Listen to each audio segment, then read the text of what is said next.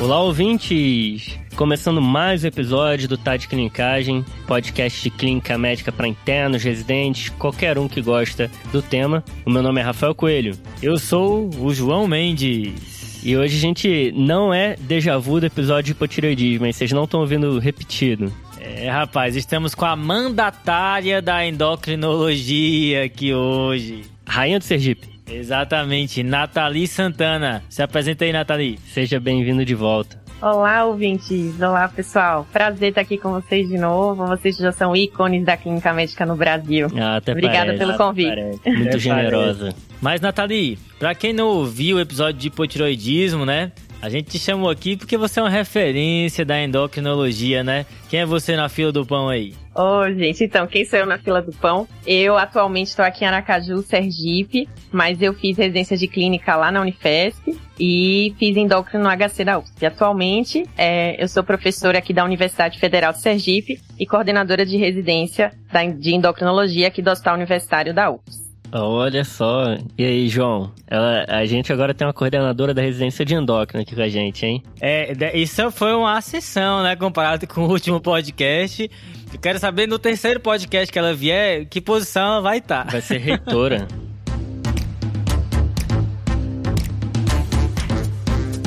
Essa formação aqui já participou do episódio de hipotiroidismo número 78. Confiram lá, pessoal. Tá bem bacana esse episódio. E esse vai ser mais ou menos no mesmo estilo, né, João? A gente fica falando bobagem. No episódio de hipotireoidismo a gente bateu bola, contou a história do Bob Esponja. Exato. Vai ser... E a Nathalie que deu, deu o grau aí, deu as das informações. Te trouxe aqui pra ela brilhar. Trouxe o ouro. Exato. E hoje a gente vai falar de quê, hein, Rafa? A gente vai falar hoje do tratamento medicamentoso da obesidade. Boa! Um tema aí que tem muita coisa, né? Existe toda uma questão de mudança de estilo de vida, tratamento cirúrgico também, mas hoje o nosso enfoque vai ser no tratamento farmacológico da obesidade. E como é que vai ser dividido esse episódio? João, a gente vai dividir ele em quatro partes. A primeira parte a gente vai falar sobre a abordagem geral do paciente com obesidade. Beleza. Depois a gente vai falar sobre as indicações, os objetivos do tratamento e quais são os critérios de resposta e como a gente monitora. Show. Na terceira parte, a gente vai falar das medicações on-label, as medicações aprovadas no Brasil para o tratamento medicamentoso. E a quarta parte, A gente, na quarta parte, vai falar sobre medicações que ainda não estão aprovadas, mas estão ali na beira de serem aprovadas, medicações que não são para serem utilizadas. A gente vai para a parte do off-label. Boa, beleza. No final, se o ouvinte ficar com a gente até lá, a gente vai dar um esquema ali de qual droga é melhor em qual situação. Boa.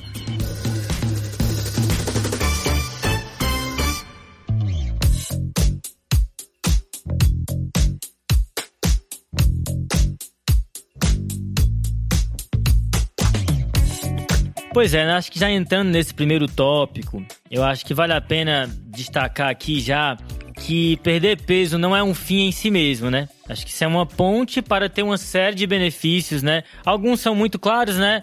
Benefícios cardiovasculares e tudo mais, mas alguns é, é, nem, são, nem são tão evidentes assim, acho que para a maioria do, do público, né? Como, por exemplo, uma melhoria da apneia do sono, que pode acontecer, por exemplo, quando você tem uma redução do peso e também uma redução de dores musculoesqueléticas, que também alguns estudos mostram isso, né? É, João, você tem razão. A gente tá lidando hoje aqui no episódio com uma condição muito estigmatizada, ro- rodeada de preconceitos, e a gente vai tentar desfazer esses nós aí na cabeça de cada um para beneficiar o nosso paciente, né? Que isso que é importante, melhorar desfechos e não só é, números de, de quilos, né? Boa, Rafa. E aqui a gente vai bem mesmo já pro, pro que interessa, a parte mais prática, mais de fisiopatologia, né? Sem entrar um pouco, o que eu acho interessante saber é que existe uma série de, de explicações de sinalização endócrina e de redes neuronais que explicam toda a questão da obesidade, mas saber que isso existe é importante para você não culpar o paciente. Existe uma série de mecanismos fisiológicos que contribuem para o ganho de peso e uma pessoa que tem obesidade, ela não tem obesidade porque ela tem pouca força de vontade, mas sim porque mecanismos biológicos concorrem para isso. E eu acho que é importante deixar isso claro. Isso, João. É, é, importante, primeiramente, né, que nós, como profissionais de saúde, que a gente identifique o preconceito, né, que a gente tem socialmente em relação à obesidade, que a gente trabalhe para reduzir isso e atender bem o nosso paciente, encarando a obesidade como uma doença crônica, né, como você pontuou bem, não é culpa do paciente. Então a gente tem que explicar isso para o paciente, entender que a obesidade é uma doença multifatorial e é entendida hoje em dia como uma doença da, que atinge a regulação é, do balanço energético corporal. Beleza, Nathalie. E já puxando o gancho aí, é, nos, nas conversas aqui dos bastidores, né? Você mandou pra gente aqui o conceito do set point do peso. O que, que é isso aí? Puxou do tênis? Isso, então, é, esse, esse, conceito de set point é bem importante tanto para a gente quanto para mostrar para o paciente, né? O nosso corpo ele trabalha para manter o nosso peso naquele set point, naquele nível que é definido por inúmeros fatores, né? É, tanto a que a gente já sabe de atividade física, de alimentação saudável, mas outros fatores que às vezes a gente não leva tanto em consideração, como sono, né, fatores ambientais, poluição, vários é, afetam o set point do peso. E o nosso organismo, ele vai manter aquele peso estável. Se a gente se alimentar em excesso e ganhar peso, ele vai fazer com que a gente volte para o peso que ele considera o nosso set point. Da mesma forma, se a gente perder porque ficou doente, ele também faz a gente voltar para aquele peso, alterando o nosso metabolismo e mexendo no nosso, na nossa, nosso centro de fome e de saciedade no hipotálamo. É, eu acho que desde que eu entrei na faculdade, depois da residência, meu set point tá indo nas estrelas aí, gente. Só sobe. Boa. A ideia, né, é como se fosse um sarrafo, né, uma linha, e alguns vetores empurram esse sarrafo para cima e alguns vetores empurram esse sarrafo para baixo, né? Mas em geral é uma, é uma barra que é meio difícil de mexer, né? Ela fica algo ali que meio que fixa naquele ponto. A ideia é que o tratamento consiga mexer essa barra, esse sarrafo para baixo, né? E falando de abordagem, passando uma maneira estruturada para o nosso ouvinte, acho que a gente pode separar a abordagem aqui em três etapas, tá? Primeiro, a permissão. Segundo, a sistematização. E terceiro, o aconselhamento, tá? A permissão, eu acho que é uma coisa bem importante da gente marcar aqui, que não é só porque você é profissional de saúde que você pode sair dando opinião na vida das pessoas só porque você está numa posição ali X, certo? Então você tem que pedir permissão para abordar o peso com o paciente, né? Até para preservar a relação médico-paciente que é central no tratamento de qualquer condição crônica, né? Então, se você acha que é necessário trazer o peso para ser abordado numa consulta, você tem que perguntar para o paciente se ele se sente à vontade para conversar com você naquele momento sobre aquilo. E essa etapa é fácil de errar, né? Quantas vezes a gente acaba não ultrapassando esse momento e, e se atropelando? Tem paciente que não gosta mesmo. Exato, e contribui com o estigma, né? Vou dar um exemplo que eu já vi um relato de paciente. Uma paciente que tinha torcido o tornozelo e foi no pronto-socorro porque o tornozelo tinha torcido, certo? E aí, a, a, o problema dela era esse naquele momento. Alguém mencionou, sem perguntar para ela, que ela tinha que perder peso, né? E isso, ela fala, que toda vez que ela vai no médico, por qualquer problema, alguém menciona isso para ela. Isso faz com que ela se sinta inadequada, né? Ninguém é, é, pergunta para ela se pode tocar no assunto ou até se ela já tentou perder peso. Já assume que ela não consegue, como se ela nunca tivesse tentado implementar uma série de estratégias para isso, né? O que só contribui para afastar ela do sistema de saúde, né? Esse não é o jeito de fazer intervenção breve. Boa. Em seguida, a gente vai falar de sistematização, né? E aqui a ideia é: existem algumas informações, quando você está falando de peso com o paciente, que não podem faltar. Que você precisa delas para guiar seu tratamento, né? Eu vou falando aqui e vocês vão me complementando, mas uma informação importante é o menor peso que a pessoa atingiu na idade adulta, né? Para você ter uma ideia de mais ou menos é, até dos sete pontos da pessoa e como ele foi ajustado, né? Outra informação importante é a trajetória do peso. Como foi que o peso dessa pessoa se comportou depois que ela virou adulta? Ela sempre teve um peso e aconteceu algum problema na vida dela e a partir de então ela começou a ganhar? Ou ela foi ganhando paulatinamente desde os 18 anos, por exemplo? Entender melhor esse contexto, né?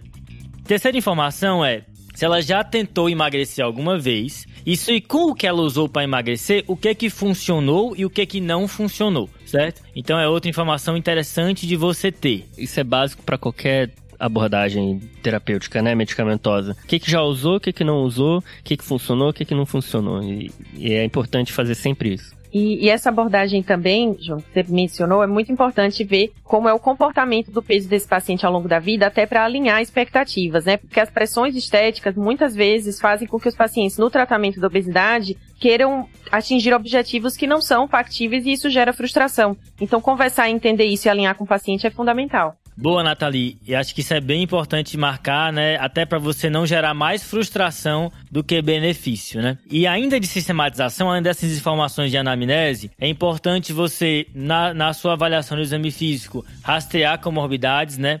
Procurar hipertensão, idealmente medir circunferência abdominal, porque às vezes o paciente pode manter o mesmo peso, mas perder circunferência abdominal, isso não deixa de ser um, um, progresso. E no rastreamento de condições associadas à obesidade, vai entrar o exame físico, mas também exame complementar, que aí entra diabetes, entra dislipidemia, hipertensão, hipertensão e outras condições também que você tem que rastrear é, ainda nessa parte de sistematização e de coleta de informações. Pois é, João, nessa ideia aí do, do contexto das comorbidades, o paciente vai usar algum medicamento para essa comorbidade. Então, é ponto central no tratamento desse paciente com obesidade e comorbidade, da gente olhar e escolher uma droga que tenha benefício para essa comorbidade e que faça perder peso. E evitar medicamentos que façam o ganho de peso. Tem alguns exemplos aí, Rafa, para o nosso ouvinte? Eu tenho quatro exemplos de pacientes que podem chegar no seu consultório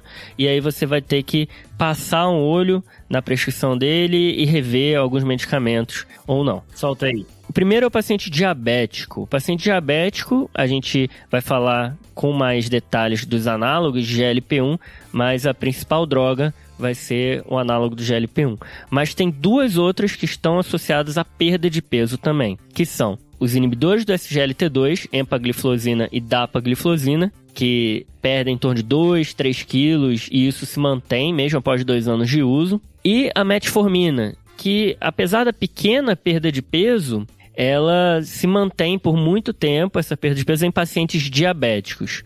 A gente tem que ter atenção para os antidiabéticos que aumentam o peso, que seriam os secretagogos da, da insulina, né? As tiazolinedionas e a própria insulina. Beleza, Rafa. São drogas importantes, né? Porque se não induzirem uma perda de peso importante, pelo menos vão ser neutras nesse aspecto, né? Perfeito, João. A segunda situação é o paciente que precisa de um antipsicótico. Pode ser um paciente da psiquiatria, né? Pode ser um paciente da geriatria, neuro, que tá com uma demência, com sintomas psicóticos. É bem comum a gente ver isso na prática. Puxando a sardinha, olha o clubismo. Eu achei que ia passar em branco, e ninguém ia perceber. Um antipsicótico que causa perda de peso é a ziprasidona. Tem alguns neutros, por exemplo, aloperidol e aripiprazol, e vários causam ganho de peso, olanzapina, quetiapina, risperidona e clozapina. Mudam completamente o perfil metabólico desses pacientes. O problema é que os nomes que eu conheço foi só as que aumentam o peso.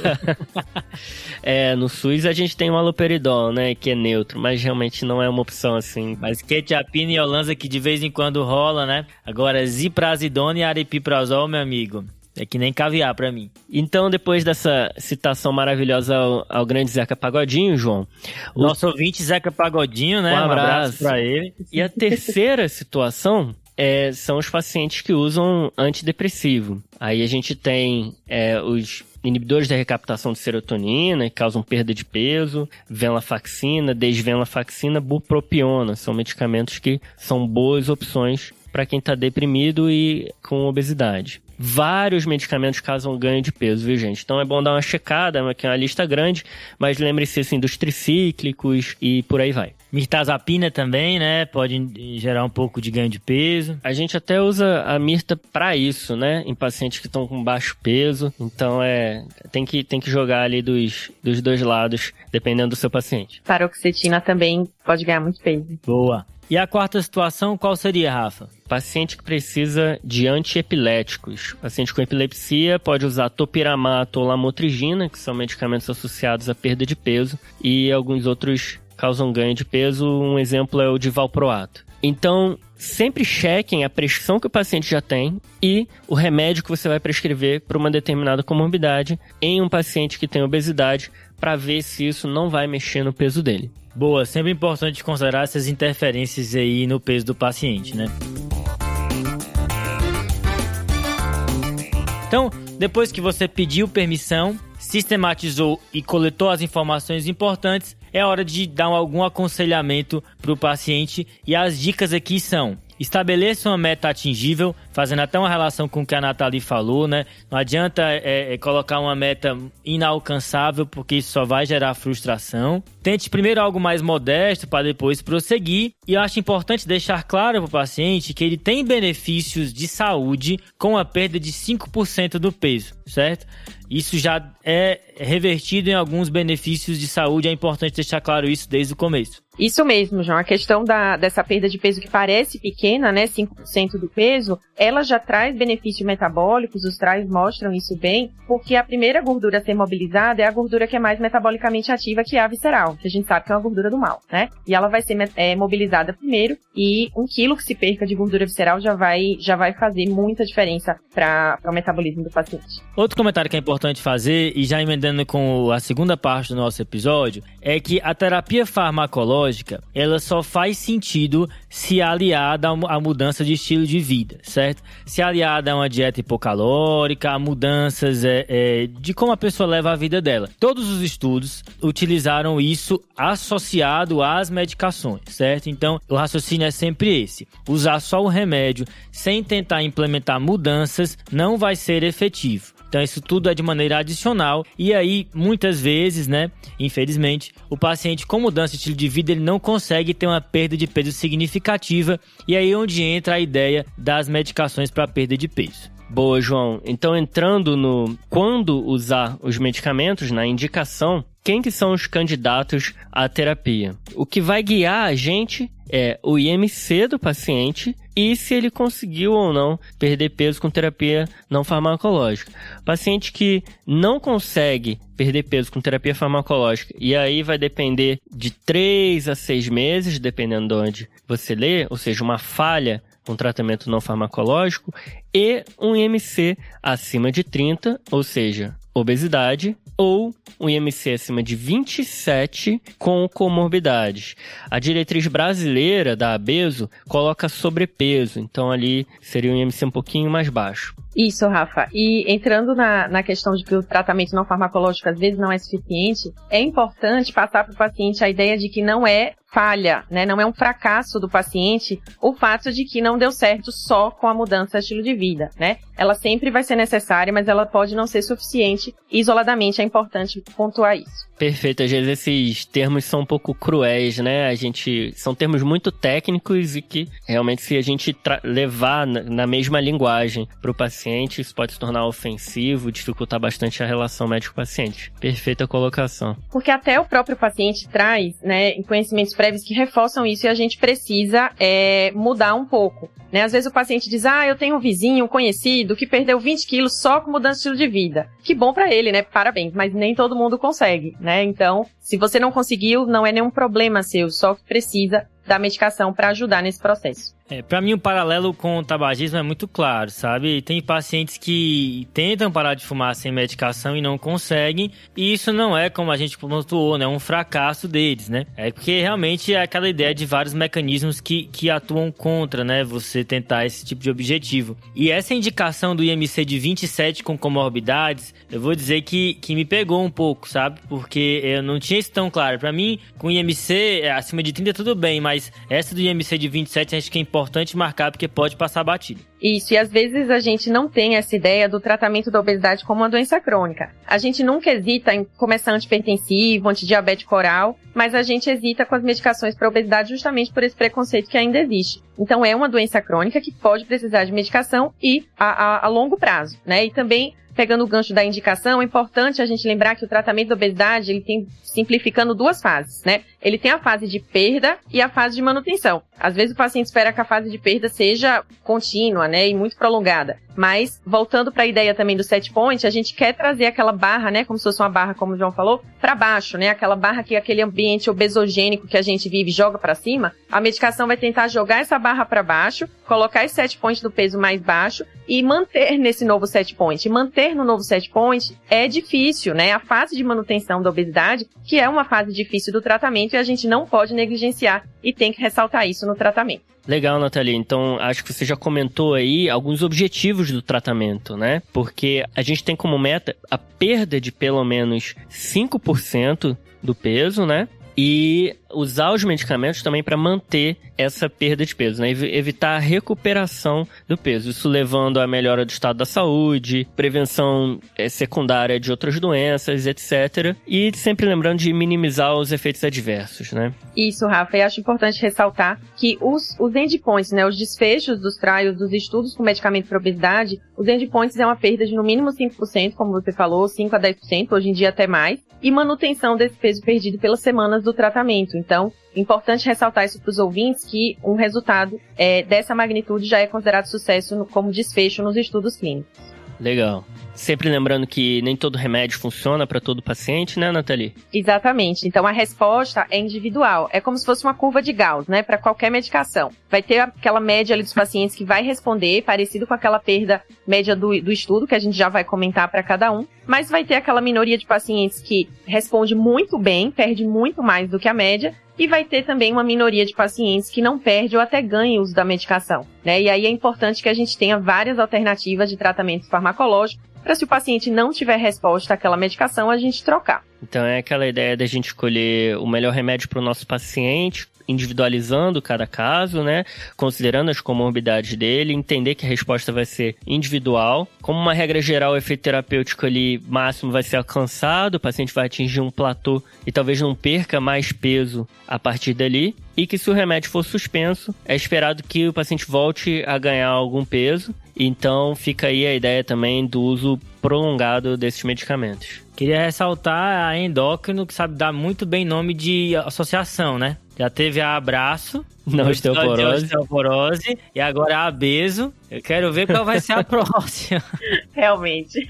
Mas só para ver se eu entendi, eu indico tratamento farmacológico quando as mudanças de estilo de vida não conseguiram resultar em redução do peso significativa, especialmente se o paciente tem um IMC maior que 30 ou maior do que 27 com comorbidades relacionadas à obesidade. É isso? Isso. Perfeito. Basicamente isso, João. Só a, recapitulando, a gente vai pedir permissão para o paciente, vai sistematizar essa abordagem, vai aconselhá-lo e aí, se ele se encaixar nessa, nessa indicação do IMC, como o Rafa comentou, e a gente vai comentar mais à frente as características de cada medicação, a gente vai escolher a que melhor se encaixa e vai prescrever e acompanhar nos primeiros meses a, a resposta dele a esse tratamento. Legal. Então a Nathalie fez um resumo do que a gente falou até aqui. E aí o paciente tem indicação, a gente escolheu o medicamento. A partir daí, como que eu acompanho ele, Nathalie? Então, depois que a gente prescreve a medicação, Rafa, a gente tem que ver o paciente ali um mês depois para a gente checar a tolerância à medicação, se ele teve algum efeito colateral e esses acompanhamentos devem ser mensais até completar uns três meses. Por quê? Porque nesses três meses é quando a gente avalia se o paciente teve uma boa resposta à medicação. É aí é que a gente vai entrar no critério de resposta. Depois de 12 semanas ou três meses, ele precisa ter perdido no mínimo 5% do peso inicial para a gente considerar que ele teve uma boa resposta àquela medicação e manter em seguida. Estou traduzindo em números assim, uma pessoa que pesa 80 quilos seriam 4 quilos. Isso. Boa, pessoal. Isso, isso é legal, Nathalie, de, de aprender desde cedo, né? Porque um erro comum e que eu acho que eu já até cometi na época de faculdade, quando eu estava recém-formado, a gente calcula, a pessoa pergunta assim, ah, você está me falando que eu tô muito acima do peso, né? Qual que seria meu peso, então? E aí a gente calcula, assim, um IMC de 24, 23 para altura e fala, ó, você tá aí uns 15, 20 quilos acima do peso. É totalmente errado fazer isso, né? Totalmente. Não tem é. nada a ver, só vai atrapalhar. Então acho que é um cuidado que a gente tem que ter, né? Então 5% a partir do peso inicial que seria a meta. Exatamente. Então, e a gente precisa reforçar que não é o IMC final que vai dizer o sucesso do meu tratamento, é a porcentagem de peso perdido. Então, gente, vamos lembrar de calcular a porcentagem do peso que o paciente perdeu relacionado àquele peso inicial. Tá, legal. Então, a conta que eu faço não é o IMC novo, é a porcentagem de peso per perdido, né? Exatamente. Tem que estar tá no cabeçalho lá no prontuário, né? Isso, Peso cabeçalho inicial. bem organizadinho. Como todo clínico deve ser. Todo clínico tem que ter toque com prontuário. Tem, é, é critério básico. Beleza, pessoal. E agora indo para a terceira parte do nosso episódio, vamos entrar nas drogas em si, tá? E a gente vai começar pelas drogas on label, né? No Brasil, a gente tem três drogas aprovadas para o tratamento da obesidade, tá? a sibutramina, o orlistat e a liraglutida. Vamos falar agora sobre cada uma delas, beleza? Só queria sublinhar um ponto, né, de que eu tinha uma concepção falsa de que você começava um remédio e o remédio te dava tempo de você implementar mudanças de estilo de vida e daqui a um tempo você tiraria um remédio. Mas não é assim que funciona, né, Nathalie? É, João, isso é super comum, a gente tende a pensar isso. Mas quando a gente vai estudar mais a fisiopatologia da obesidade, a gente vê que a medicação está ajudando a manter esse set point do peso mais baixo. E se for suspensa, a gente vai perder esse efeito e vai haver um reganho. Então, o uso é prolongado por tempo indefinido se o paciente tiver tido uma boa resposta. Ok, e acho que uma segunda ressalva antes de entrar é a questão da gestação, né? Obesidade é uma doença que é mais comum em mulheres, né? E muitas em idade fértil, e nenhuma droga pode ser usada durante a gestação. Isso é especial para o topiramato, que a gente vai falar mais lá na frente, mas todas não devem ser usadas na gestação, então tem que tomar esse cuidado nas pacientes, né? Uma coisa importante de lembrar também, João, é que não existe estudo comparando uma droga contra a outra, né? Salvo algumas poucas exceções, né? Então a gente não tem uma droga que é a primeira escolha. A gente usa achados dos, dos trabalhos e compara, assim, ali no olhômetro e tenta fechar ali pro caso do nosso paciente individualizar. Mas então, essas três drogas aí podem ser a, a primeira opção dependendo do caso. Apesar de que tem uma grande promessa nas categorias de base aí, né? Que é, vamos falar nesse episódio. Tá vindo aí. Não dê spoiler. Mas entrando na sibutramina, né, pessoal? Já falando de polêmica aqui, é uma medicação que bloqueia a noradrenalina e a serotonina de maneira central, né? E isso diminui o apetite, né? A questão é que quando a gente vai ler sobre a sibutramina, né? A gente vê poucos dados internacionais, assim. As diretrizes internacionais não respaldam o uso da sibutramina, mas no Brasil, se você for olhar a diretriz brasileira de 2016, que vai estar tá aqui nas referências, tem lá a sibutramina, né? E são dois grandes estudos que falam sobre ela, né? O estudo Storm e o estudo Scout.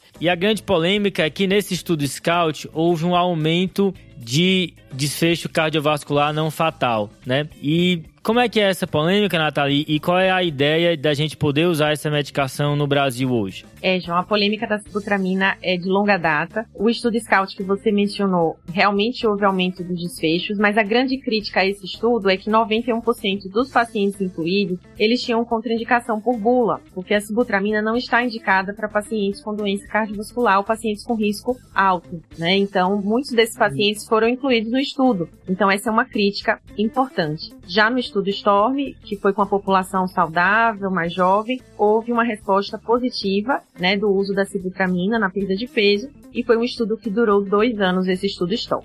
Beleza, então é, é, parece que é uma questão que envolve selecionar o paciente com cuidado, né? Atentando para as contraindicações. A sibutramina, ela, vários estudos respaldam ela como uma medicação que de fato induz perda de peso, né? E a posologia que a gente tem no Brasil tem cápsula de 10 e de 15 miligramas, né? Isso você idealmente utiliza a medicação pela manhã. Se você for olhar alguns estudos, tem 20 miligramas, mas no Brasil essa dosagem não é aprovada. Isso, João. E a sibutramina, como você pontuou, ela tem uma ação central, mas ela não tira totalmente a fome, né? Ela vai fazer com que, com que o paciente coma uma quantidade menor naquela refeição, mas ele vai sentir fome quando for chegar na próxima refeição. Então, alguns anorexígenos mais antigos, os, os outros catecolaminéticos, eles às vezes tiravam totalmente a fome o paciente passava horas e horas sem querer se alimentar. Com a sibutramina isso não ocorre, ele sente a fome na refeição, mas ele come um prato menor. E aí a gente puxa a importância da mudança de estilo de vida. Não adianta você comer um prato menor se a densidade calórica for alta, né? Então por isso que a gente não dissocia medicação de estilo de vida saudável como tratamento, né? E como que ficou aquela história lá do Supremo Tribunal Federal, Anvisa, que tem algumas semanas atrás? Você pode contar pra gente um pouquinho? Sim, então, esse episódio pegou bem carona nessa polêmica, né? Não foi planejado, mas é bom que a gente já esclarece. Então, a sibutramina, ela tem registro na Anvisa, né? Apesar dessa polêmica, que a Europa e os Estados Unidos acabaram proibindo a sibutramina depois do estudo Scout, a Anvisa decidiu manter e só exigiu o receituário B2 e o termo de consentimento. Então, a sibutramina tem registro na Anvisa, ela é um, um, um medicamento que está regulamentado. Essa decisão do STF foi sobre uma lei que foi aprovada em 2017, aprovada pelo Congresso, que incluía os outros catecolaminérgicos mais antigos, que não têm estudos de segurança, muitos, não tem estudo como a sibutramina, por exemplo, e que tinham sido é, aprovados nessa lei, não pela Anvisa. Então, o STF acabou derrubando essa lei por entender que a Anvisa é que deve ter, é, que deve decidir sobre a segurança das, das medicações, mas a sibutramina segue igual, tá? Beleza. E no SUS, assim, consegue prescrever? O paciente tem acesso? Você pode falar como é que é essa questão? Então, João, tratamento clínico de obesidade no SUS, infelizmente, a gente ainda tem um grande déficit, né? Porque no SUS a gente tem a cirurgia bariátrica, é, mas a gente não tem tratamento medicamentoso fornecido pela rede. Mas nisso, uhum. a sibutramina, ela tem um ponto positivo, né? Que ela é uma droga barata. Ela, se eu não me engano, engano, por mês fica em torno de 40, 50 reais ou até menos. Então, das drogas que a gente vai falar, talvez ela seja mais barata atualmente, apesar de não estar tá na rede do SUS. E a perda média de peso com a sibutramina fica em torno de quanto, mais ou menos? Então, a perda média fica ali em torno de 4 a 6 quilos, não é uma medicação, uma medicação de média potência. Ok, então marca aí o 4 a 6 quilos. Você pode ter um aumento da PA é, discreto, né?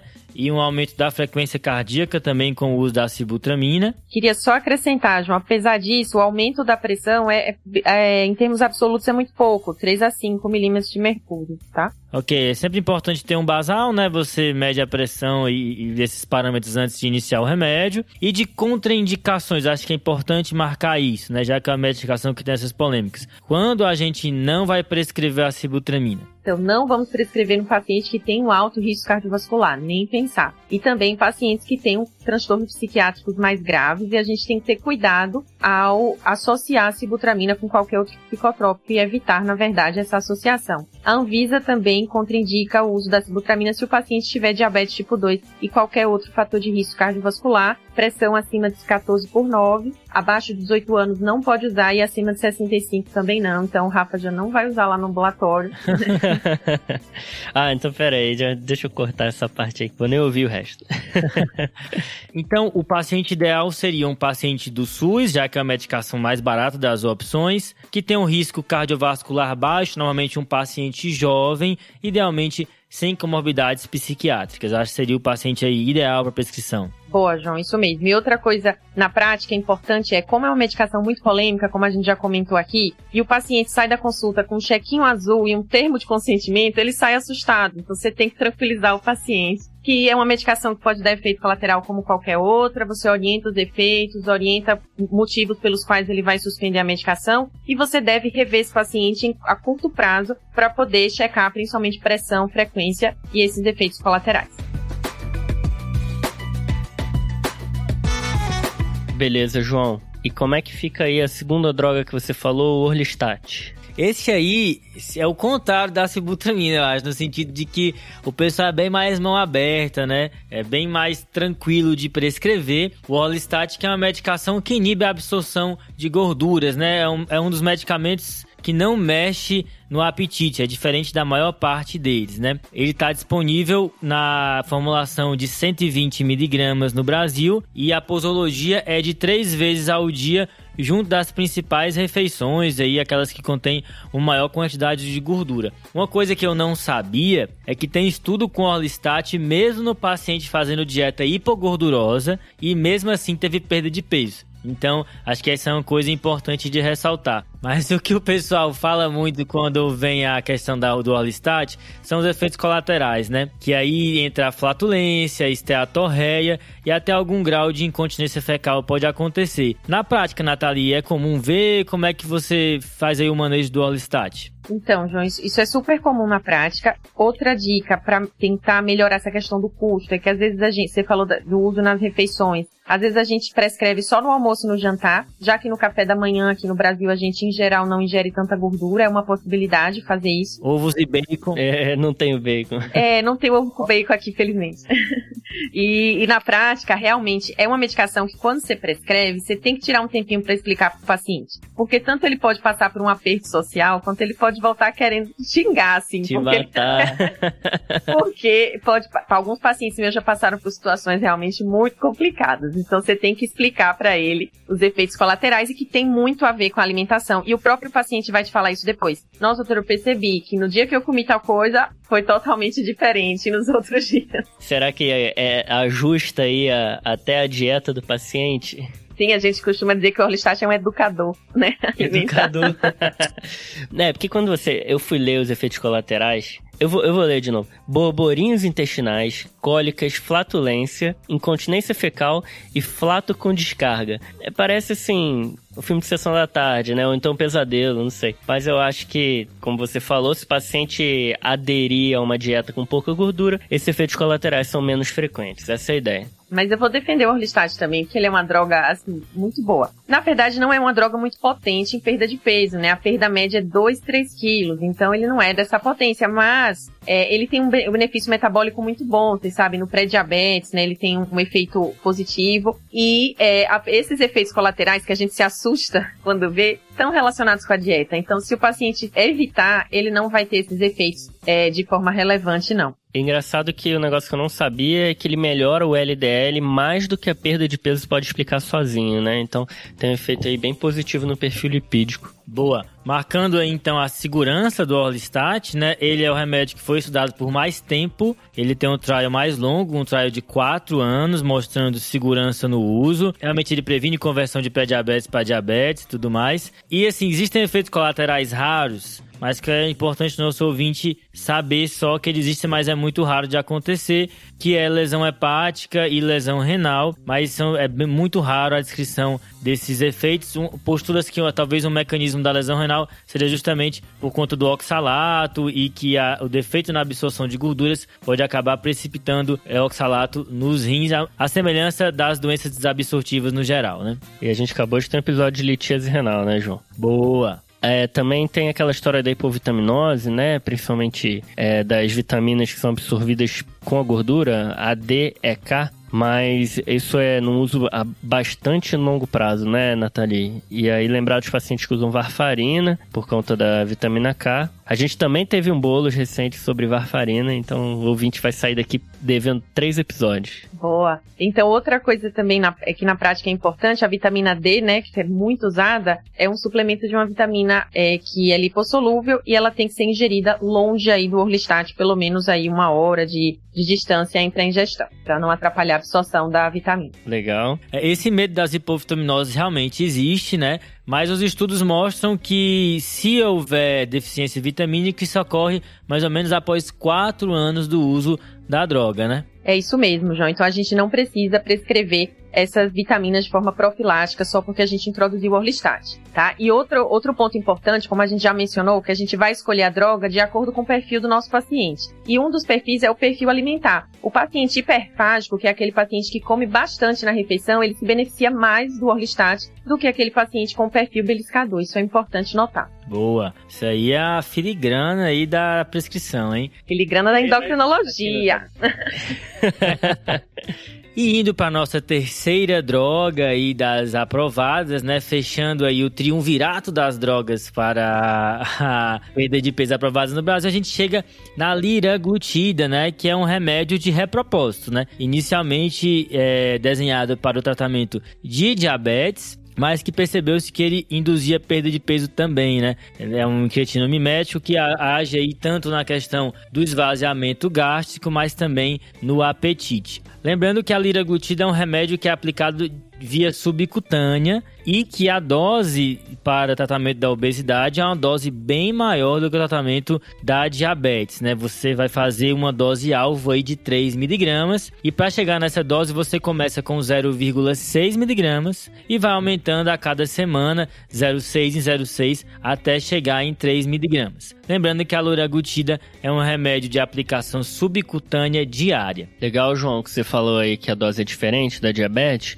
na prática isso causa um pouco de confusão, sabe? Porque a liraglutida só tem de uma marca e os nomes são diferentes.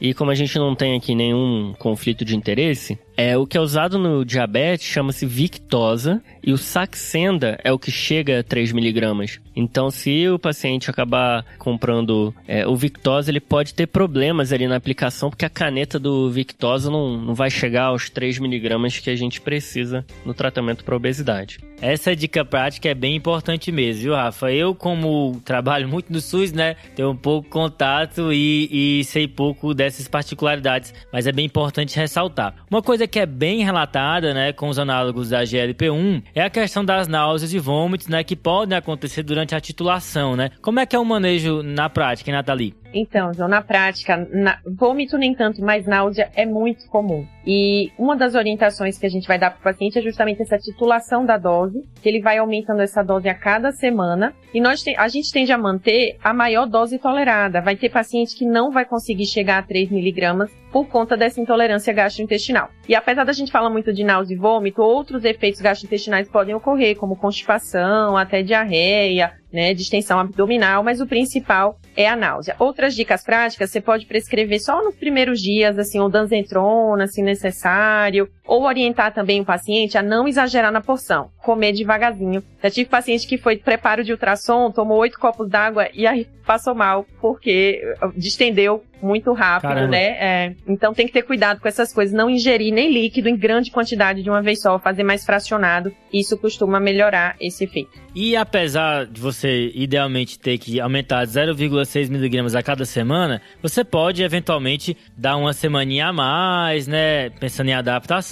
E às vezes o paciente atinge os 5% de perda de peso, que é a ideia de sucesso com a medicação, com a dose menor, né? Se ele atingiu esse sucesso com uma dose menor, ok, pode ser que essa seja a dose suficiente para aquele paciente. Isso, e outra, outra notícia positiva para o paciente é que esses efeitos colaterais, eles tendem a ficar mais brandos depois de um mês de uso. Eu já tive paciente também achando que o remédio tinha perdido o efeito, que tinha tido algum, estava estragado, porque parou de ficar com náusea. falei, não, só melhorou mesmo o efeito colateral. Isso é esperado depois de um mês. Se ele conseguir aguentar o primeiro mês, vai bem. Então a perda de peso não é por causa dos efeitos colaterais, né? Não. Que tem gente que eu já ouvi muito isso, né? Que, ah, emagreceu porque o cara não consegue comer, porque fica enjoado, mas é, vai além. E esse é um remédio que tem uma potência de perda de peso boa, né? Ele, por exemplo, induz mais perda de peso do que o Orlistat, por exemplo, né? Isso mesmo, já a média de perda de peso dele já tá aí lá para os 8 quilos. Ele tá é mais potente que o Orlistat, mais potente que a sibutramina. Lembrando, isso é na média dos trials, né? Mas a gente lembra que é uma curva de Gauss, vai ter aquele paciente que vai perder mais do que essa média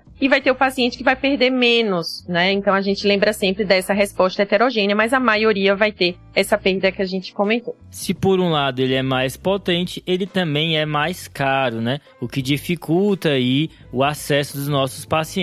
Vai ficar mais ou menos na faixa de 400, 600 reais por mês, é isso, Nathalie? Mais ou menos isso. Vai depender da, da dose, né, máxima que o paciente vai chegar, que ele vai tolerar. Mas a canetinha, quando o paciente está na dose máxima de 3 miligramas, a canetinha dura 6 dias. Então. Opa, eu tava, eu tava falando do preço aí para diabetes, então. É, para obesidade esse preço fica mais alto se o paciente atingir a dose de 3 miligramas. Infelizmente, esse é o maior efeito colateral da medicação atualmente. é o bolso. Eu pensei que a Natalia ia falar que vai depender das amizades, né? Que às vezes a pessoa consegue mais barata. E graças à mágica da edição, a gente checou aqui a informação e ficou de quanto o preço do Saxenda, Rafa? É, João, a caneta aqui, eu encontrei que a caixa que vem três canetas dura uns 18 dias, 600, 700, alguns lugares 800. Mas assim, sempre isso varia muito de lugar para lugar e também tem umas promoções, né? Vai ter o 20 aí. Manda pra gente se você já prescreveu, se você usa, quanto que saiu o tratamento que a gente quer saber. É, e pegando o gancho das canetas, né, a parte prática que muita gente fica na dúvida, tenho que deixar a caneta na geladeira ou não? Isso aí é parecido com a insulina, né? A caneta da, da, da liraglutida, ela fica até um mês fora da geladeira. E a gente já viu que, dependendo da dose, essa caneta vai embora com muito menos de um mês, né? Então, isso, em geral, não vai ser problema. Só não pode deixar essa caneta exposta ao calor, nem pode congelar. Então, se for viajar, ela tem que viajar na bagagem de mão, não pode ser despachada. E as canetas fechadas vão ficar na geladeira, né? Não colocar na porta da geladeira porque tem uma variação de temperatura. Isso vale também para insulina. Boa. E se náuseas são o efeito colateral mais comum, Existem alguns também que correm na boca pequena, como a gente já falou aqui no, no episódio, né? Reza a lenda. É, um deles é a questão da pancreatite e da doença de via biliar. E eu achei uma coisa interessante sobre isso, né? É, existe essa questão, né? Algumas associações, em alguns estudos isso foi encontrado, em outros nem tanto, né? Lembrar que qualquer perda de peso acentuada pode levar a litíase biliar, a gente sabe disso. Existem algumas pessoas que postulam que o aumento de pancreatite com o liraglutide liraglutide talvez se deva ao aumento da litíase biliar, que acabou levando a mais pancreatite biliar e não a um efeito direto do liraglutide no pâncreas, porque, por exemplo, no estudo líder de, que foi feito para diabetes não foi encontrado, né? Então, é, é, fica aí essa dúvida. Apesar disso, é muito raro que isso aconteça. Se o paciente tiver pancreatite, o ideal é não prescrever, né? Essa é a orientação. Mas fica aí um efeito colateral mais raro da medicação. Isso aí, a gente tinha muito medo da pancreatite quando essas medicações chegaram no mercado e todo mundo ficou tenso. E agora que o uso já está muito mais amplo, a gente não vê realmente isso como um efeito colateral importante na prática. Mas eu aproveito para ressaltar que não existe indicação de dosar amilase lipase no acompanhamento dos pacientes que usam liraglutide. Tá, beleza. E se alguém por acaso inadvertidamente pedir, pode vir aumentado? Pode sim, João. Então a gente tem que lembrar que se a gente encontrar esse, esse exame alterado, amilase lipase, o paciente está usando análogo de LP1 e não tem nenhum sintoma de dor abdominal, a gente não precisa é, suspender a medicação, nem precisa encarar isso como um quadro de pancreatite. O diagnóstico é clínico. E destacando a liraglutida, né, que nos pacientes com diabetes, essa medicação foi capaz de reduzir desfecho cardiovascular, né? Isso não foi testado em pacientes com obesidade sem diabetes, mas marcando, se houver uma coexistência aí de diabetes e obesidade, essa é uma medicação que se encaixa muito bem. Isso, outra situação que essa medicação se encaixa é no pré-diabetes, né? Porque a liraglutida reduziu em 79% a progressão para diabetes. Então você que está ouvindo aí, está vindo do futuro, ouvir o nosso episódio, a gente não sabe se a liraglutida vai se tornar aí a primeira opção. Porque se for um paciente que se encaixa ali nas indicações e conseguir um desconto legal, talvez seja é, o grande trunfo aí que a gente tem para o emagrecimento, né? E isso é uma medicação que, pelo perfil de segurança e pela potência, ela fica como uma, uma das primeiras escolhas, se a gente não tivesse o impedimento do custo, né? Atualmente, lembrando que vão ter alguns pacientes, a minoria, né? Mas alguns pacientes que não vão tolerar. Pela questão da náusea em especial, né? É, exatamente. Quando, geralmente, quando o paciente não tolera, é porque teve vômitos muito importantes já com a dose baixa. Isso já é visto logo no início do uso da medicação. Beleza. Agora, tem uma medicação que é prima da liraglutida, né? Mas que não é um label, mas que tá aí nas capas de revista, digamos assim, né? E que vale a pena a gente falar, já entrando na quarta parte do nosso podcast das medicações off-label e essa é a semaglutida, né, Rafa? É, João, dá até pena chamar a semaglutida de off-label, né? Porque assim, quando a gente chama de off-label, e aqui off-label no Brasil pode ser on-label em outros países, né? São medicamentos que são aprovados e vêm de estudos que às vezes não foram desenhados para o objetivo, ou então são medicamentos que não funcionam tão bem, mas podem encaixar em uma determinada situação, ou são medicamentos que são muito novos e ainda não deu tempo de virar um label. É aquele jogador que tá nas categorias de base, arrebentando, e você queria que ele fosse mais velho para já estar tá no time principal, entendeu? Ele vai envelhecer, ele vai chegar, mas você queria que fosse mais cedo. É, esse aqui é o Messi, Messi dos remédios da, da obesidade, a semaglutida que, assim como a liraglutida, é um análogo de GLP-1, é um medicamento também que é injetável e é aprovado para obesidade lá nos Estados Unidos já. A dose é uma vez por semana do injetável, a gente chega ali até 2,4 miligramas por semana para ter a perda de peso máxima, né, Nathalie? É mais ou menos assim que, que prescreve? Isso mesmo, Rafa. Lembrando que a, a caneta que a gente tem no Brasil para diabetes chega até 1 miligrama, né? E a dose para obesidade seria 2,4 miligramas por semana. Mas a titulação aqui, como a medicação é semanal, a titulação é mensal. Então você vai começar, no caso do diabetes, por exemplo, você começa com 0,25 miligramas uma vez por semana, e aí daqui a um mês ele aumenta para 0,5 miligramas por semana por mais um mês. E no caso do diabetes, se a glicemia ainda estiver descontrolada, aumenta para 1 miligrama, tá? No caso do, da, dos estudos de obesidade, eles fiz, continuaram a titulação. Depois de 1 miligrama veio 1,7 até chegar em 2,4. Então, lembrando que essa titulação vai ser mensal, já que a medicação é semanal. Mas aquelas observações que eu falei da, da caneta da liraglutida servem para cá também, a questão da geladeira e tudo mais, também valem. E aí, só complementando, dos pacientes que tiverem medo de aplicação, na prática, isso não costuma impedir, porque as, as agulhas que são usadas nessa caneta, e aí outra dica prática, a caneta da semaglutida glutida ela já vem com agulha, mas a da liraglutida em geral não vem. E aí o paciente tem que comprar separado. Mas essas agulhas são muito pequenas e elas são, são feitas especialmente para ter menos dor. Então, em geral, isso não é um fator limitante. Quase não dá para ver a agulha, né? De tão fininha que é. Então a gente vai subindo a escada para além da dose do diabetes até chegar em 2.4. E o que impressiona na semaglutida é a potência, né? A gente tiver até um vídeo que tá no YouTube, também tá no Instagram, sobre os Step Trials, né? Que foram os estudos que saíram no New England, Lancet, JAMA, com a potência da semaglutida. E realmente é impressionante, né, Rafa? É, o Step 1 conseguiu 50% das pessoas conseguiram perder mais de 15% tá? E a perda média de peso aí, se segura na, nas cadeiras, segura a louça aí que você tá lavando, 15 quilos. 15 quilos, que são 12 quilos a mais do que o placebo em média. Então é muito, né?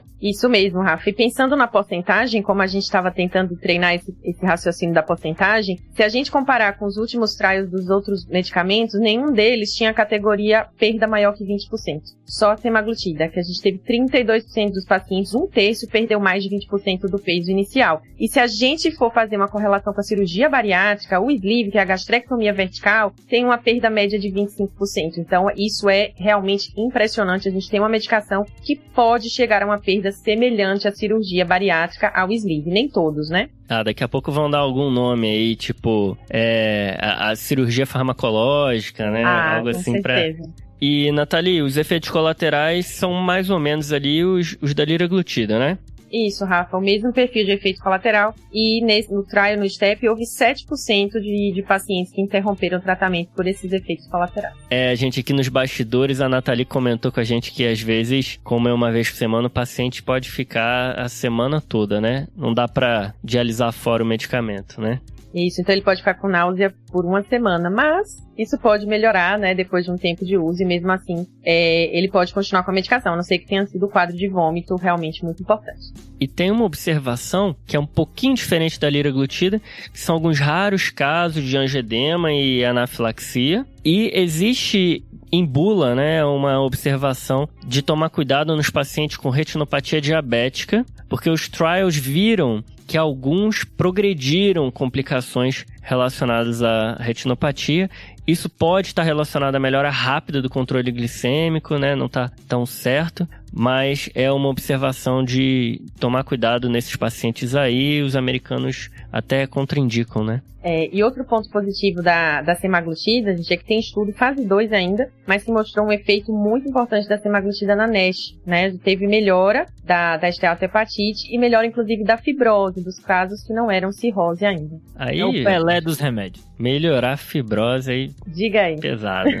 Existe a semaglutida que é uma vez por dia via oral, essa ainda não está aprovada para obesidade nem lá nos Estados Unidos. Então essa é off-label lá, aqui, em tudo que é lugar. Tem um outro análogo do GLP-1 também tem perda de peso, né? Que é a exenatida, mas a gente não vê usar tanto na prática. Beleza, galera. Entendi que a semaglutida aí é um remédio muito bom, tem um bom perfil de segurança e a gente acha que vai entrar logo mais aí nos medicamentos on-label, né? Mas agora entrando nos off-label, quando é que a gente considera usar essas medicações? Até porque esse termo off-label tava foi muito falado recentemente, né? É perigoso, né, João? Porque assim, off-label pode ser qualquer coisa. Então, o ideal é essas medicações elas não são aprovadas pela agência reguladora por algum motivo. No caso, como eu já falei, a semaglutida talvez porque seja muito nova, mas outras porque não tem tantos estudos bons ou mesmo porque tem estudos que mostraram que não é para fazer. E aí, se você for fazer uma medicação off-label, você tem que ter tentado antes os medicamentos on-label, tá? Esse é o ponto número um Dois, informar ao paciente que aquele medicamento não é aprovado pela agência reguladora para essa indicação. E três, documentar em prontuário médico. Então, esse é um passo a passo aí para quando você for prescrever um off-label. A gente vai comentar aqui é, dos off-label que são utilizados e que têm algum benefício, e depois a gente vai falar de alguns off-label que não são para serem feitos, são contraindicados. Aqui vai empurrando cada vez mais para o especialista a indicação, né? Já que realmente tem mais minúcias e, em especial, quando o paciente tem alguma comorbidade que se beneficia do efeito duplo do remédio, né? Às vezes um efeito para a doença e um efeito de perda de peso adicional. Isso aí, João. Então eu vou comentar agora de três medicações que são off-label. Quais são? Os inibidores da recaptação de serotonina, fluoxetina e sertralina. Ok. O topiramato Uhum. e a bupropiona. Beleza, então. Os remédios aí psicotrópicos, né? Exatamente. Então, a fluoxetina e a sertralina, elas no curto prazo podem causar perda de peso, costuma ser transitória, ali nos primeiros seis meses de uso, e depois de um tempo o paciente costuma recuperar o peso perdido, mas é um medicamento que pode ali ajudar se o paciente tiver indicação por outro motivo comórbido. Isso aí, Rafa. Então a perda média nesse, nesse tempo inicial, como você falou, foi 4 a 5 quilos a mais que o placebo. É, algumas referências também falam que pode ser útil para casos de compulsão ou para casos de síndrome pré-menstrual ou comer noturno, né? Comer noturno é aquele paciente que acorda para comer, não é comer à noite, acordar para comer. Então pode também ser usado nesses casos mais específicos ou você encaixar para um paciente que você já iria prescrever uma medicação para ansiedade ou depressão, escolher a fluoxetina a como medicação para evitar a- o ganho de peso. Maravilha. O topiramato, aí vem, essa ideia vem do início dos anos 2000, né? Alguns estudos mostraram eficácia em reduzir o peso, com continuação da perda do peso por até mais de um ano de tratamento. É, o problema do topiramato é que apesar de alguns pacientes terem excelente resposta clínica em termos de perda ponderal, essa perda ponderal está associada ao- à dose que você vai fazer, assim como os efeitos colaterais. Então, à medida que for aumentando a dose do topiramato, o paciente vai perdendo mais peso até chegar a um teto, mas também o paciente vai tendo mais efeitos colaterais. E a potência da, do topiramato como monoterapia, Nathalie, é boa? O que, que você acha? Então, o topiramato também é um uma medicação em média, né, moderada potência, mas tem pacientes que têm uma resposta muito boa e acaba sendo uma perda de peso excelente. Por isso que é mais um item no arsenal que a gente tem do tratamento da obesidade. Às vezes entra naquele paciente com enxaqueca, né? Que aí você acaba prevenindo a enxaqueca e tentando ganhar na perda de peso, mas olha, eu já recebi mais de um paciente com efeito colateral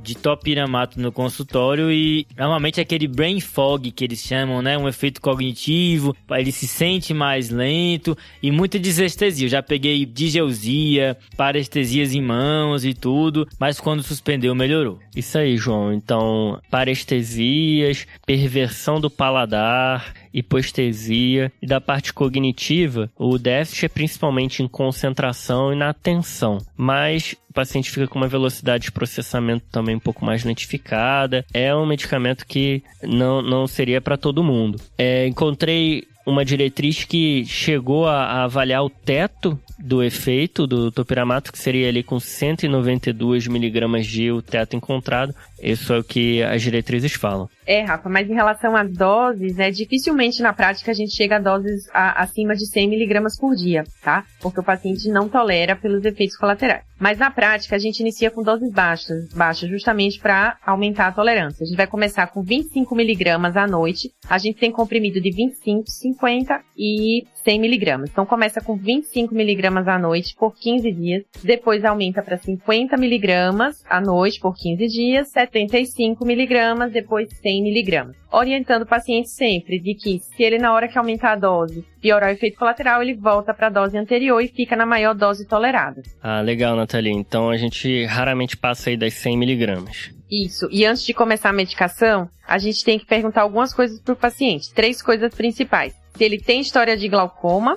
se ele tem história de litíase renal e se for uma mulher em idade fértil, se ela usa algum método contraceptivo, se ela tem plano de gestação em breve. Porque teratogênica é importantíssimo. Até tem lugar que pede beta-HCG antes de prescrever. Isso, nos Estados Unidos eles exigem um beta negativo antes de entrar com topiramato, e lá eles usam, usam topiramato junto com fentermina. E, e é, tera, é uma medicação teratogênica, o topiramato, dá defeito de linha média. E para piorar, gente, ele pode interagir com os anticoncepcionais orais. Hum. Então é muito, tem que ter muito cuidado ao, ao prescrever para mulher idade fértil. Quem ouve o TDC sabe que um copo d'água e um beta-HCG você não nega a ninguém. Com certeza. E aí é bom que você comentou, Nathalie, que lá nos Estados Unidos eles usam fentermina e topiramato. Então, se a gente for ler em referências internacionais lá, de, lá dos Estados Unidos, a gente vai ver que essa combinação aumenta bastante a potência, o paciente chega a 9, 10 quilos de perda, mas não tem isso no Brasil e tem outras nuances dessa combinação que eu acho que se chegar no Brasil a gente faz um episódio aqui e comenta, né? Isso mesmo, Rafa. E só complementando os efeitos colaterais que vocês comentaram, a parestesia tende a melhorar com o tempo, tá? Mas o brain fog, essa alteração de concentração, em geral a gente tem que suspender a medicação e, e não dá para usar é, mesmo, tá? Beleza. Mas se der de geosia e der uma geosia para as comidas gostosas é bom, né? Então, exatamente. Às vezes a gente pode usar o efeito colateral a nosso favor. Já tive paciente que ficou enjoado de doce. Essa digiosia foi, foi benéfica para o tratamento dele, né? Então, a gente falou muita coisa assim negativa do topiramato, né? Alertou para várias coisas, mas ele também é uma boa medicação se for bem indicada. Vai ter paciente que responde muito bem e tolera muito bem. E ele também pode ser útil no, no controle do, do comer compulsivo e do comer noturno, né? Então, a gente tem que ter muito cuidado com o topiramato. Isso que a gente quis passar, mas também ele tem seus pontos positivos. É, se quiser me assassinar, é só botar veneno na feijoada. Eu queria ter digeusia pra feijoada, porque bicho é bom demais. e a última medicação é a bupropiona, né, Rafa? Isso aí, João. A bupropiona, que é um dual, inibe a recaptação de noradrenalina e dopamina. Não é tão estudada como monoterapia, né, para perda de peso, mas tem trabalhos mostrando que perde peso mesmo. Essa ideia que vem ali do paciente que está ou com depressão ou querendo cessar o tabagismo. Então é uma boa opção para esses dois pacientes. É, então, a perda de peso com a bupropiona também ela não é uma medicação de alta potência, né? Os estudos falam de 8% de perda de peso na dose de 400 miligramas, que a gente geralmente não usa, 7,5% com 300 miligramas, né? A gente tem o comprimido de 150 miligramas, em geral é uma ou duas vezes ao dia, lembrando que tem a preparação de liberação prolongada, que aí é uma vez ao dia. E a gente tem que ter algum cuidado com a bupropiona, Nathalie? Sim, sim, a gente tem que ter cuidado que ela diminui o limiar convulsivo, então a gente não pode prescrever pacientes com histórico de, de convulsão e também pacientes com história de anorexia ou bulimia, tá?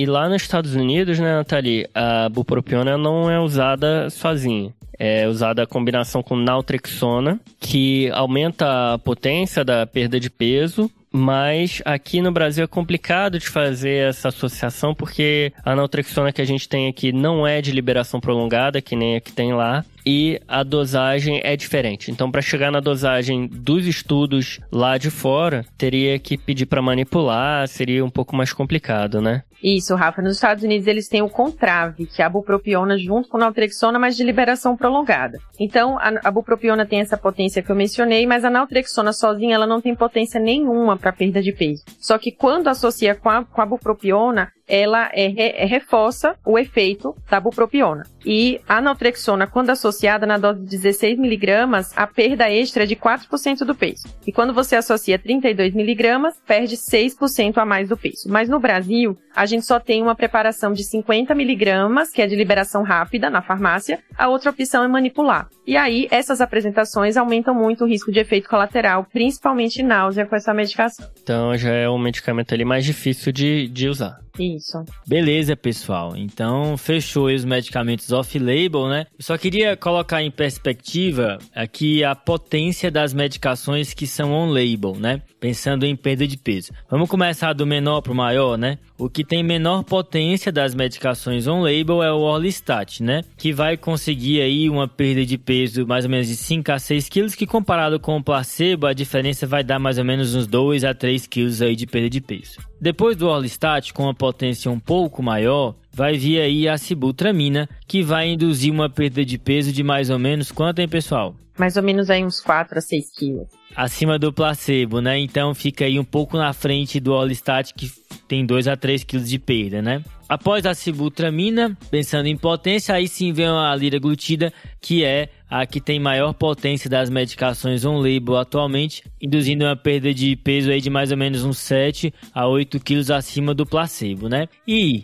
não é on-label ainda, né? Mas tem a semaglutida que aí é covardia, né? Ela vence, vence, vence, né, João? A, a semaglutida dá uma perda ali acima do placebo de 12 quilos, chegando até um pouco mais do que isso. E voltando para a porcentagem, gente puxando aí essa sardinha, como eu falei desde o começo, é, a gente sabe que a mudança de estilo de vida fica ali em média 5% de perda de peso, né? Essas medicações que a gente falou, on label, off label, a maioria vai ficar entre 5 a 15% de perda de peso. Com essa bela observação que a semaglutida consegue chegar a 20% de perda de peso. E a partir disso, 20 a 25% de perda de peso já, já são as técnicas cirúrgicas para obesidade. Então, essas novas medicações estão entrando aí nessa faixa de perda de peso acima dessas drogas mais antigas e já se aproximando um pouco das cirurgias para obesidade. Massa demais essa informação, né? E a gente ouve, né, muita história de vários remédios, formulações, né, asa de morcego, pata de galinha, pra induzir perda de peso, né? Tem evidência? Como é que é isso aí?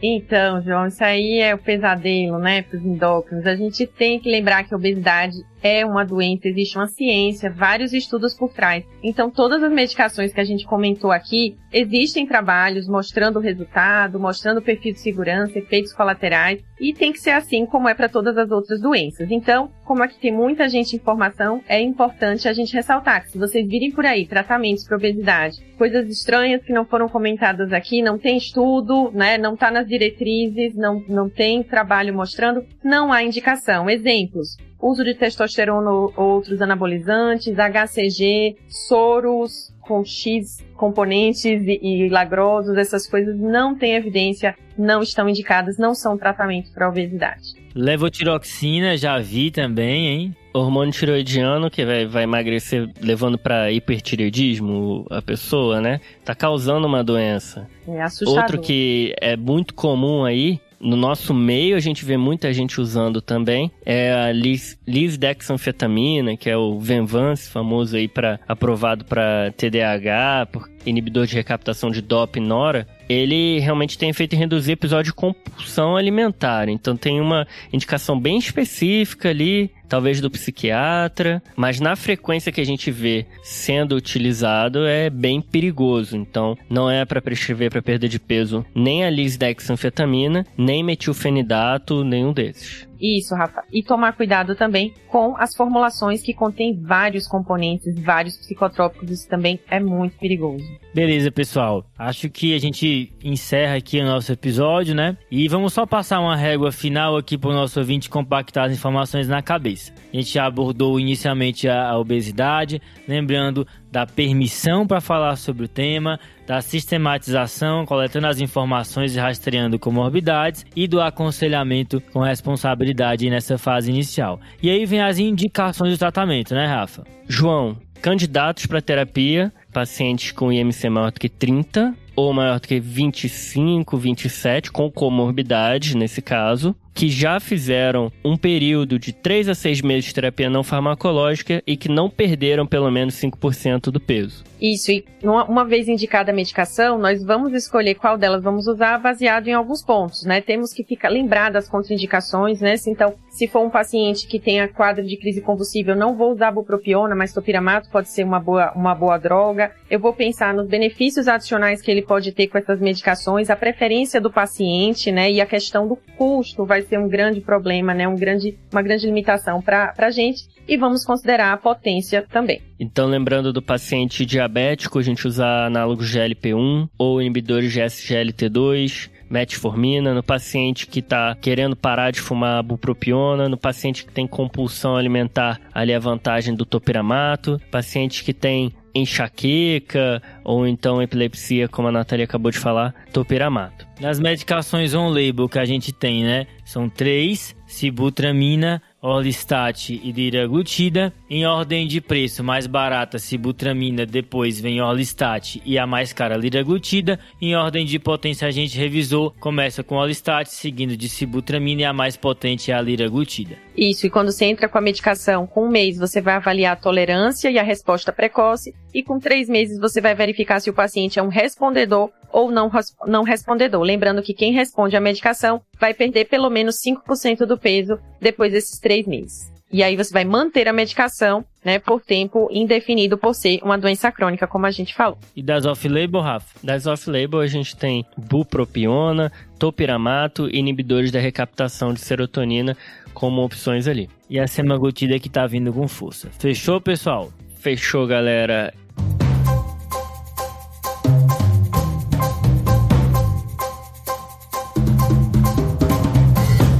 E agora a gente vai ouvir a resposta do desafio da semana passada.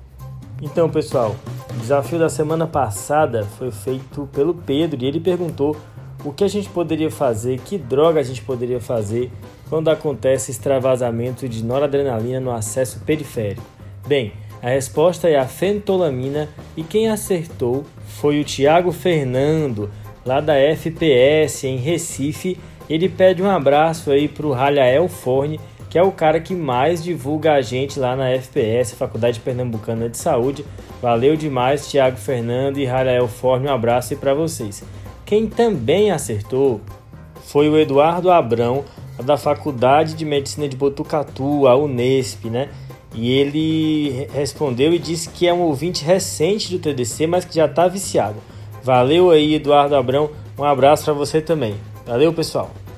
Beleza, e essa semana quem vai fazer o desafio é a nossa convidada, Nathalie. Separou um desafio aí ardiloso, hein, Nathalie? Pegou a gente aqui na, nos bastidores. A gente também não, não sei se a gente ia conseguir acertar isso, não, hein, João? Com certeza não. É, gente, essa, essa é difícil mesmo. É um paciente em uso de topiramato que, de uma hora para outra, fica com a visão turva, sem enxergar nada. Qual o motivo? Eita, a Nathalie falou do glaucoma. Eu até pensei que fosse, mas parece que é outra coisa mais aí. Vai ficar para os ouvintes darem uma olhada. E a nossa convidada aí tem um espaço para o salve, Nathalie. Qual salve você quer mandar? Ah, gente, meu salve tem que ser para os meus alunos, meus alunos da UFES e da UNIT, que são grandes fãs do TDC e eu sei que estão ouvindo a gente aí agora. Salve, um beijo para todos. Valeu, galera. Obrigado. Professor, hein? Valeu, gente. Valeu, pessoal.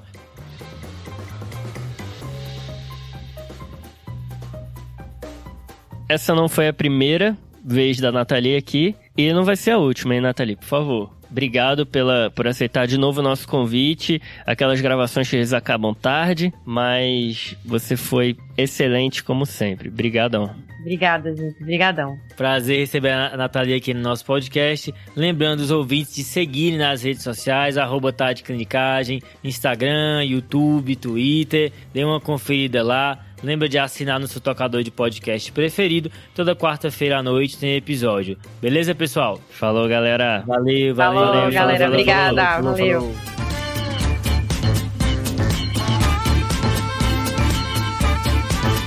Esse podcast tem como objetivo educação médica.